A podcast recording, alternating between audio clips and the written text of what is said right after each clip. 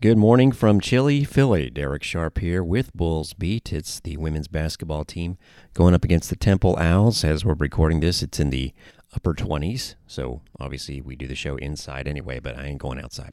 We'll be indoors at McGonigle Hall tonight. We'll be on Bulls Unlimited 2 with the men's basketball team on Bulls Unlimited going up against Cincinnati from the Yuengling Center. So we'll have both our channels live and in action on Wednesday night. We'll preview both of those games for you in our next segment. In this segment, a lot of golf and a little softball. In fact, it was a great day on Tuesday for both the men's and women's golf teams, with the women coming in fourth place, and we're talking about at a very impressive field, the FAU Paradise Invitational.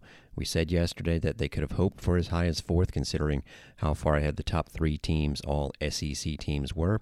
And well, it wasn't heading that direction until the end of the round, and they poured it on and emerged with an outstanding showing. The men, meanwhile, were playing in Winter Garden and were not playing officially as a team because, well, they only had four players, so they were all individuals.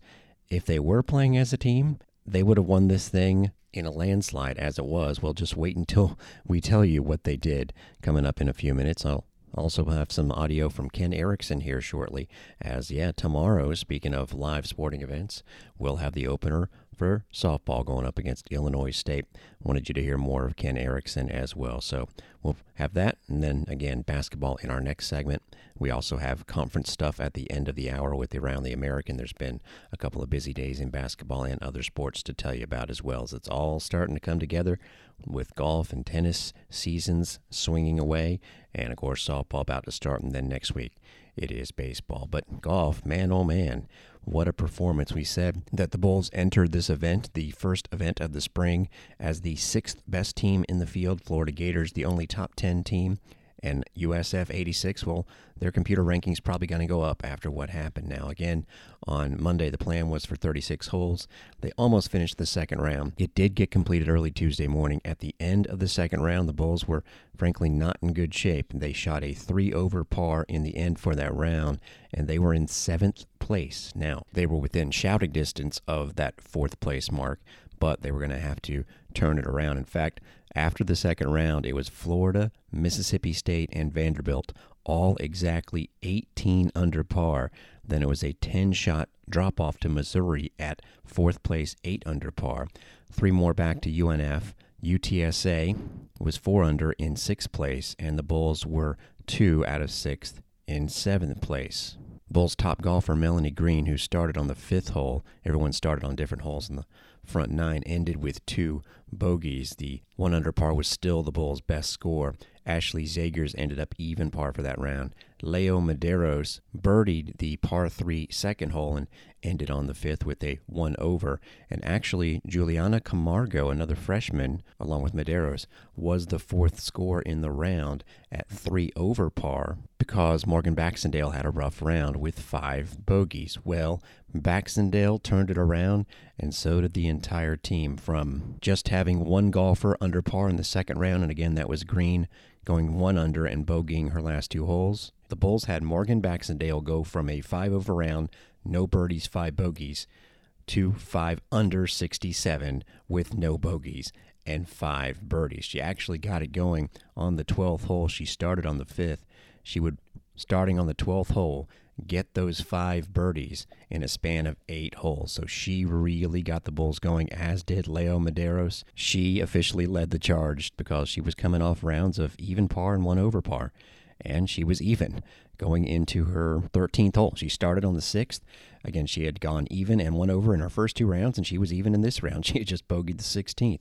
But she birdied the 18th, made the quote unquote turn, and then birdied the first, second, and third holes, a four hole birdie run that got the Bulls within range of Missouri, and then Melanie Green herself got the Bulls ahead. As the Tigers would falter down the end of their round, they shot one over in the final round. The Bulls tied a school record, nine under par, 279.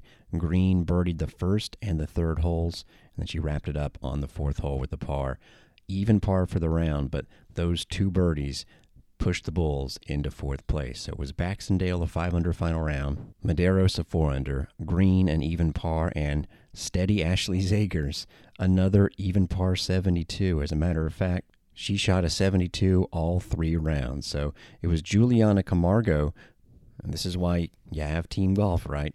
Her score counted just once out of the three rounds, but it was just enough to set the Bulls up where they could at least try and make a run, and that they did. Now, again, they were 12 shots behind Mississippi State, but in an event where you've got all these SEC teams and some other strong programs, UTSA is a top 100 program as well. The Bulls finished ahead of them to finish at 11 under par with a 9 under final round.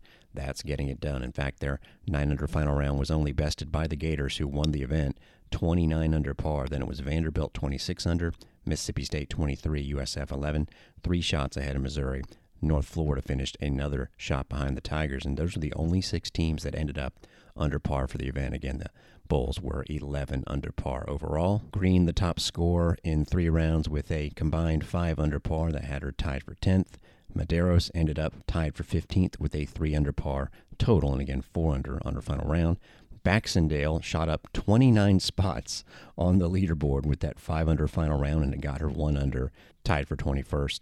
Ashley Zagers, even, even, even, had a tied for 26th final number to it. We'll talk to Erika Brennan. We'll probably talk to some of these golfers next week when I can get back home and settled in. Yeah, we'll be back home tomorrow, but remember, I'll be getting ready for the softball opening broadcast tomorrow night. We'll also have baseball media day tomorrow, so it's going to be busy, but I haven't forgotten about the golf teams, obviously.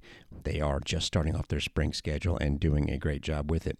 Now, the men start off their spring schedule officially this weekend. However, they competed with four individuals at an event in Winter Garden, and that was a 54 hole event, and that ended up pretty well for the Bulls. Technically, this was not on the Bulls' schedule, and I was able to talk to head coach Steve Bradley off the air. Appreciate him calling me on Wednesday morning to clarify. Basically, you're only allowed to compete as a team and certain individuals in so many events, fall and spring. So if their top two players, Albin Bergstrom and Luke Gifford, played in this event, they'd have to sit out another. So basically, this was a chance for some guys that didn't compete that often in the fall as freshmen to get out there on the course and they're pretty good. If they're four golfers had actually counted as a team, the Bulls would have won this event by 24 shots because they had the top four individuals in the event. Chase Gullickson, a freshman out of Orlando, got in some action in the fall, shot a 5 under par first round 67, followed that up with two 69s for an 11 under par 205. Then another freshman who is, I think, going to be a fine golfer as well, Shubham Jaglan, two shots behind. He shot three straight 69s, 300 pars for a 9 under total. Then the more experienced guys came in with Sam Nicholson going 6 under par, and frankly, he did not have the best fall, so this was a pretty good deal for him. And then Luke Breuer at 5 under par. Nolan Crowley of Siena, which as an official team won the event, was in fifth place at 4 under, but the top four actual scores were all Bulls. So Siena won the event at 7 under par, was the only team under par. In fact, it went down to Bucknell at 19 over. And honestly, that's another reason why the Bulls did not enter this officially as a team because they're ranked 25th in the country and it was kind of a weaker field. So you'd have to win by 80 basically for it to even boost your computer ranking. So the Bulls are in a good enough position where they can pick more prestigious events, and that's where they're playing in Gainesville this weekend. The Bulls, actually, those four golfers were 33 under par. And again, they officially begin their season this weekend, but without their top two golfers, they're not a bad team, it turns out. Heard a little bit from Ken Eriksen last week. Here's a little bit more from the softball coach because, yes, Georgina Corrick is going to get the lion's share of innings. But we pick up a conversation. You'll also hear the voice of Ryan Urquhart, who will be calling softball for ESPN Plus, and we'll steal him for Bulls Unlimited for a few games. But a few minutes here of the head coach of the softball team about some other performers, and I wanted to ask who's going to be in center field because Anna Marie Bruni is no longer on the team. Some good intel on the squad that starts off its season tomorrow here. Okay, let's talk about some of the other people behind George. You mentioned Susie Allstaff. You brought in some experience, though, right? Yeah, Erin Pepping came in from East Carolina. What a competitor, you know, and, and a real big part of our chemistry. You know, she's she's kind of a glue factor in respect of, you know, she's been someplace else. right? And so all of a sudden she's down here for a month and she's like, wow, you know, do you guys realize how good you have it? And I'm not just talking about the coaching staff, we're talking about the school itself, the area, you know, the competition, the stadium you play in, uh, the expectations to win, you know, are different here than they are some other places. So, you know, Erin's been kind of a glue factor there. And then you've got a, a, big horse coming in from Purdue in Antoinette Hill, who I think is going to surprise a lot of people. You know, she's got four years of eligibility and came in here in the fall and did a phenomenal job. And then you also have Cameron Dolby, who is now fully healthy.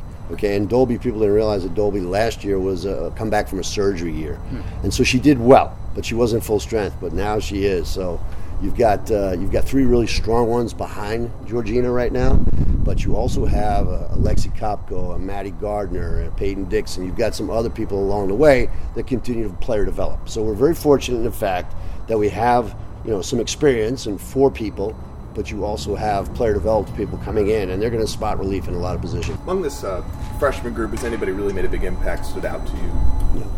Yeah, to the catching position. You you got Emma Humplick back right. there, and, and Lydia Castro from Tampa here, and uh, both of those guys right now. It's like we're trying to find out where do you put them. You know, there's a DP spot open, but Vivian Pond swinging the bat real well. Emma's an athlete; she can play outfield. Lydia's learning how to play first, and then Maddie Epperson's play well. So, good problem to have you know. And uh, our initial roster in August was 31, yeah. but with some injuries and now obviously with COVID, you've got to be able to mix and match some pieces. And and so every day, just I take a look at the injured reserve list of who's on it and who's not, and that's how we run our practices, right? right. So. Uh, you might see today at practice Emma playing shortstop. I don't because you don't know what's going to happen next right. week, right? So everybody's got to learn every position, and they have, and they've bought into that. Uh, so this is a pretty special group right now. By habit, I can understand if you start to write BR next to the center field position. Do we know who's going to be out there this year? Anna Bruni did an incredible job in center field the last three years for us, right? But she really came from a very um, unmolded type of player to really doing that kind of thing. Right now, you have a young lady, Jordan Cadleb, who's that type of athlete who has really taken to that position and. Uh, you know, so I, I think she's going to be one that's out there starting for us. Um, the nice part is you got Megan Sheehan coming back now from her injuries, so you know she's going to be in the lineup. And then um, actually Alexis Johns, who probably has been our MVP outside of Georgina the last couple of years, you know, and or, or last year specifically. Right. But wow, she's really matured and she's got another year. She's probably the most underrated player that we have. That everybody's like, wow, did you just see what Alexis Johnson did, and she always gives you the quiet four for four, the quiet three for three with three stolen bases, and makes a great play. And you know she's about this tall, you know, and there's not an ounce of fat on this young lady, and she's just a really, really great fast pitch ball player. You know, she's one of those kids that when she was probably younger, you know, wiping her nose and getting right back in the mix of things. But that's the type of player is she, and, and how she goes, that's how our offense goes. Definitely some key pieces to replace on offense, but as you heard, a lot of newcomers that we can look forward to. I know Emma Humplick was made famous for her video where she was cranking out home runs at a batting practice session in her home state of Texas. That's a pretty exciting offensive piece, and all the pieces will come together on the field tomorrow. And again, we'll have that broadcast for you at 5:30. Now, we will do a preview kind of right before that on the channel, kind of a mini version of Bulls Beat with more of Coach Eriksen, Georgina Corrick, as well because there's not going to be a Bulls beat tomorrow morning.